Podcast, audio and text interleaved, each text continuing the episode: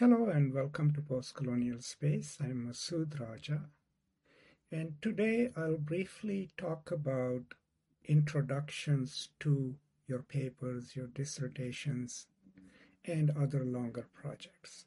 So I just recently encountered on trip uh, on Twitter that someone was suggesting that introduction doesn't mean that you should start with the introduction you should actually write the introduction after you have written your paper or your thesis, and I completely disagree with that. I think they are confusing an introduction with a preface. If you've read your Derrida and his essay on preface, you already know that preface, the preface of a book, has this amazing ironic relationship with the book because it is offering itself as a preface, but it's usually written after the book has been finished.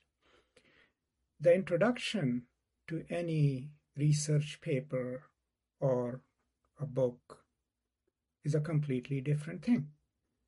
Now, keep in mind that my experiences in writing in literary studies and humanities in the United States it's not based in my experience of social sciences. But what does an introduction do for a paper that you, you're writing or a thesis that you're writing? An introduction, first of all, introduces what your project is, what you are planning to do, right? And you will not know what you're planning to do if you don't write about it, right? If you don't propose it. So obviously you have an idea of what you want to do.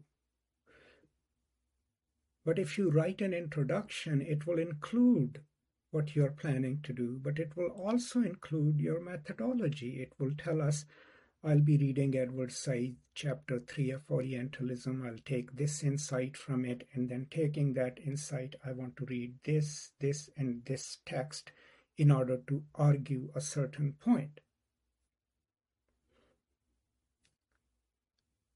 So you have a rough idea of what you want to do. You have reached it through research, right? And I have more videos on that. But the role of the introduction is to articulate what you will do, how you propose to do it. And then at the end of every introduction, you introduce different chapters. In chapter one, I'll be doing dealing with this. In chapter two, I'll be dealing with this. In chapter three, I'll be dealing with this. So when you write the introduction first, it enables you to articulate the project that you're undertaking, knowing that you've already done research for the for the project.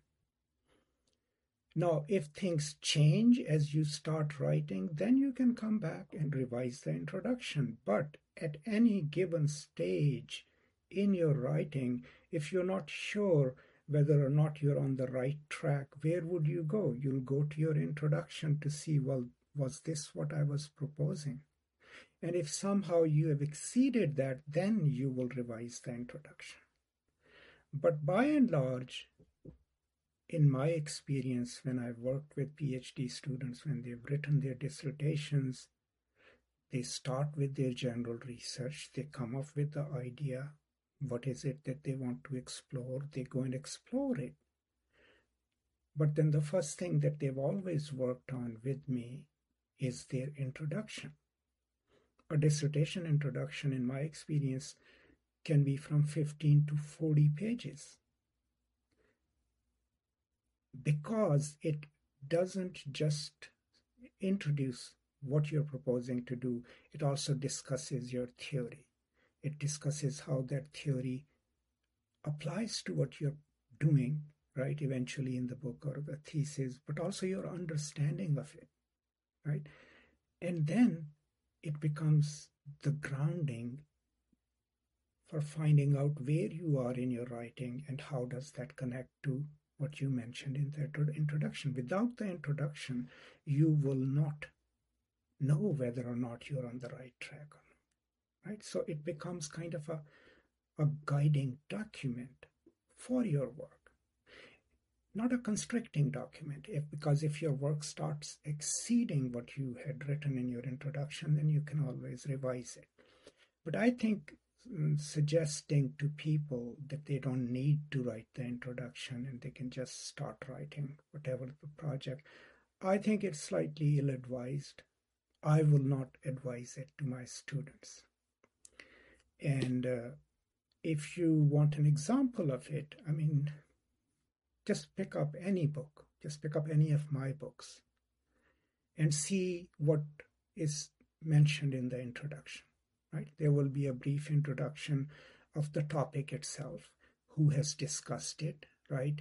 What kind of thoughts are available on it, right? Then the author, or in my case, me myself, will say, well, this is where I would like to add my research. Here are my reasons for it, right?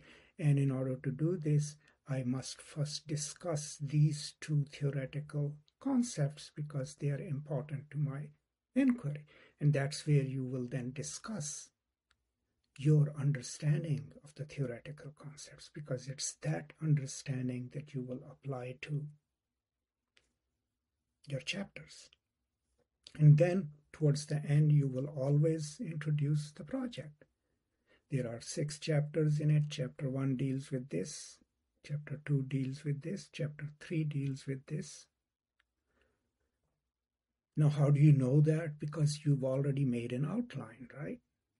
You have a rough idea of what you want to write about. But the reason you write the introduction first is because it enables you to articulate how you are going to do that, and also it becomes a guiding document for you to know whether or not what you are writing about or discussing does it have anything to do with what you have told your audience in the introduction. So these are some of my thoughts. I thought I should, you know, share these with those of you who know, who might think that it's okay to embark on a project without even having, you know, a basic introduction to the project. And, and, and knowing that the introduction isn't just for your readers, it doesn't just introduce your book to the readers, it's a document that guides your own writing. And that is what you go back to to check whether you're on track or not. And the more importantly that there is a distinction between an introduction and a preface. A preface no one writes the preface beforehand. You write a preface after you finish the project right? Because you need to know the full range of your argument and everything to write a preface. But an introduction is integral to your project. It is what the project is built on it is what the project is guided by. So please keep in mind uh, these few thoughts and, and if you're asked to choose, choose to write an introduction first. That's all. Now, if you have any other questions about how to find a topic, how to write a book proposal, how to start a dissertation, how to find a dissertation topic, there's a whole playlist on it on scholarly writing. This video is a part of it. Please check the playlist out. And you will see that there is a logical, sequential explanation of the research process, at least in the humanities. And this video should kind of supplement that. That's all. I hope this was useful to you. Let me know what you think. I will now see you next time. Until then, as always, Peace and love.